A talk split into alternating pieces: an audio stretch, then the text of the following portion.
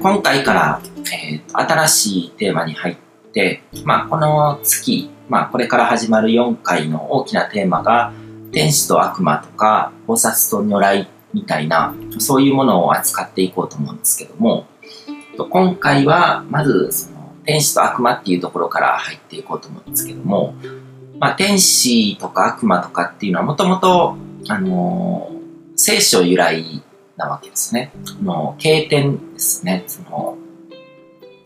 ユダヤ教とかキリスト教とかイスラム教とか西洋思思想の今の根本になってるようなそういう経典っていうものがあって、その中で出てくる天使とか悪魔っていうのが、まあ原型になってるっていう感じだと思うんですけども、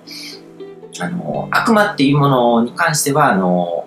まあ昔からいろんな宗教でそういうものは言われてたわけですね。魔王とかそういう悪魔とか、で、えっ、と、神々っていう概念とかもあるし、まあ仏典の中でも悪魔っていうものが出てくるわけですよね。で、僕自身は、昔は天使とか悪魔っていうとすごくファンタジーな存在として捉えてたんです。それは、まあテレビの、あのアニメとか、そういう漫画とかアニメとかそういうもののイメージもあるし、まあゲームとかそういうのものでも結構天使とか悪魔っていうものが扱われてたりとかするので、そのイメージで、あの、捉えてたんですけども、まあ日本に住んでると、そんな感じになりがちな気もするんですよね。あの、身近にその聖書っていうものとかもないし、本当にどういうものとしてこう悪魔とか天使とかっていうのが描かれてるのかが、そういう情報が入ってこないの、でそれは、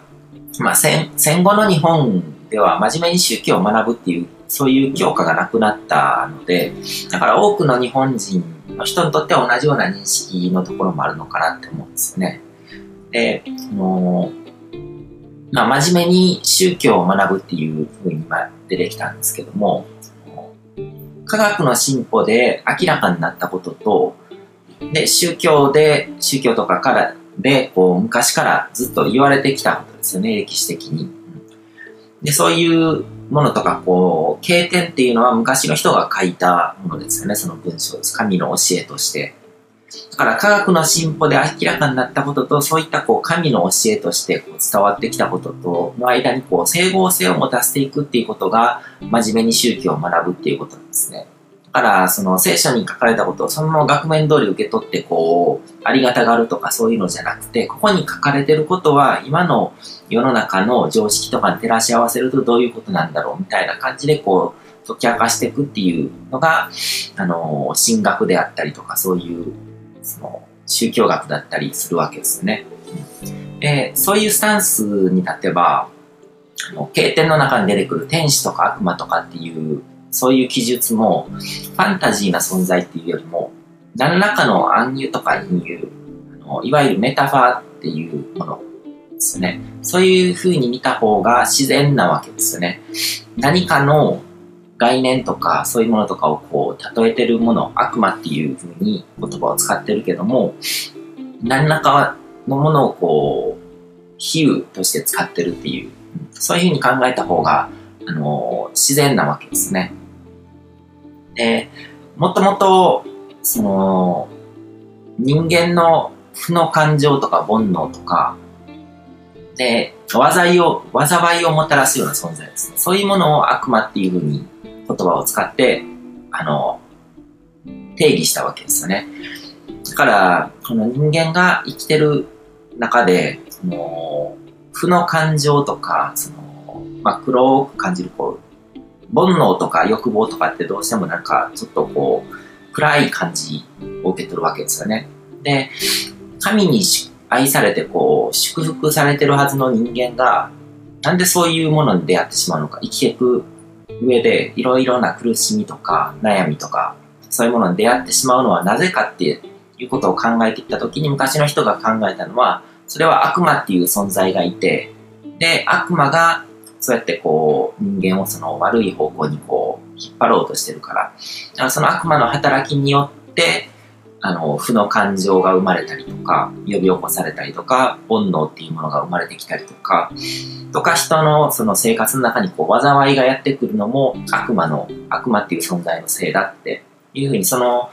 災いとかその目に見えるものですね。こう、負の感情っていうのも目に見えるわけじゃないけど、感じもの、受け取ってるもの、今の自分が。それの根っこに原因として悪魔っていう存在があるんだっていうふうに、あの、定義したわけですね。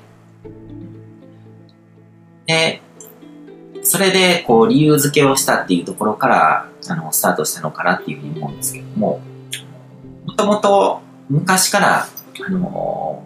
二元論っていう考え方は、その、存在してて、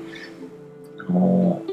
ゾロアスター教っていう廃化教ですね。火っていうものを神様としては崇めるような、すごく原始的な宗教があるんですけども、まあ、全ての宗教の、あの、根っこっていうのが、こう、ゾロアスター教にあるとかっていうふうに言われたりとかもするんですけども、まあ、僕が、その、あの、よく言ってる、その、アゼルバイジャンっていう国とかは、そのゾロアスター教の発祥した国だっていうふうに言われてたりとかするんですけども、現存する最古の体系的宗教っていうふうに言われてるんですね。まあもっと昔にこう古代ギリシャ時代とかそういう信仰とかも残ってたのかもしれないですけど、そういうものがきちんとこう、今は残ってないんですね。キリスト教とかに取り込まれてしまって。で、あの、ゾロアスト教とかヒンズー教とかっていうのはすごく古いものがまだ残ってるっていうので、その、ゾロアスター教の考え方とかそういうのを見ていくと、あの、ゾロアスター教が信仰されてた場所っていうのが、その、まあ、ペルシャとか中東とかのあたりですね。そのあたりとかっていうのは、あの、その後、キリスト教になったり、イスラム教になったりとかして、こう、あの、宗教がいろいろ変わったりとかしてるんですけども、もともとゾロアスター教を信仰されてたところにキリスト教が入ってきたりとかすると、あの、やっぱり混ざるんですね。うん。だから、あの、日本っていう国はなんかいろんな宗教が混ざった形で残ってたりとかするんですけども、それと同じようなことがやっぱり起こるわけですね。文化の交流点みたいなところでは。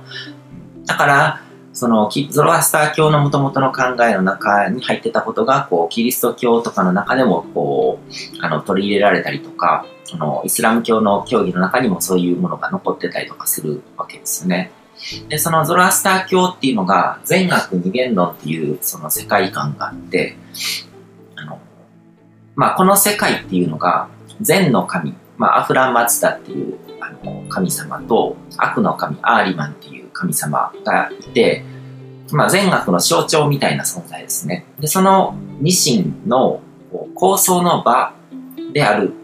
っていう世界観ですね。だから、この世界っていうのはその二つの神の戦いによって起こってるんだ。だから、あの、良いこともあるし、悪いこともある。だから、世界にはいろんなものが存在してるし、その、常に変化してるわけですね。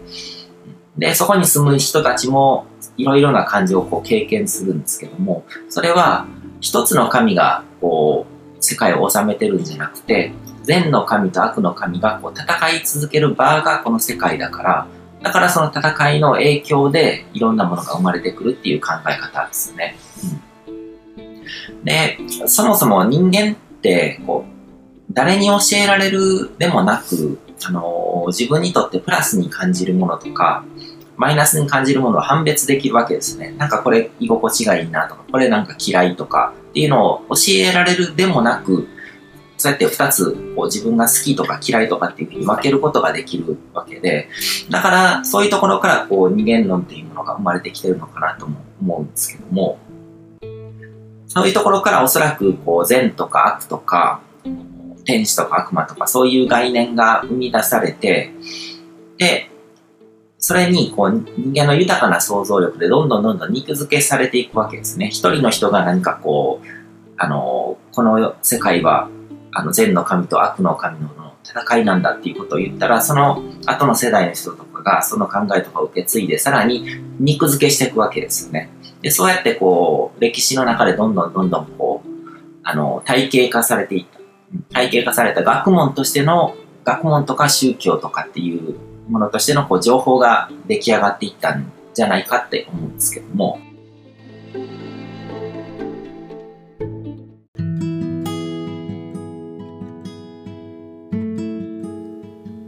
今回も最後まで聞いていただいてどうもありがとうございます。チャンネルの説明ページの方に僕が提供している悟り式コーチングの最初の2ヶ月分を無料で受講できる案内があります。ゴール設定とアファメーションについて詳しく解説してるんですけども、僕自身もこれらのことを本格的に取り組み始めて、で、それで大きく人生を変えたという経験があるので、あの、まだ受講したことがない方であったりとか、このタイミングでピンとくる方はぜひ登録して体験してみてください。また、僕がどんな人間なのかを簡単に知ってもらえる2分ほどで読める会員プロフィールのリンクも貼ってます。僕自身がインターネットを通じた出会いによって自分の人生を大きく変えたので、この出会いがあなたの人生を変える良いものになることを願ってます。では、また次の放送でお会いしましょう。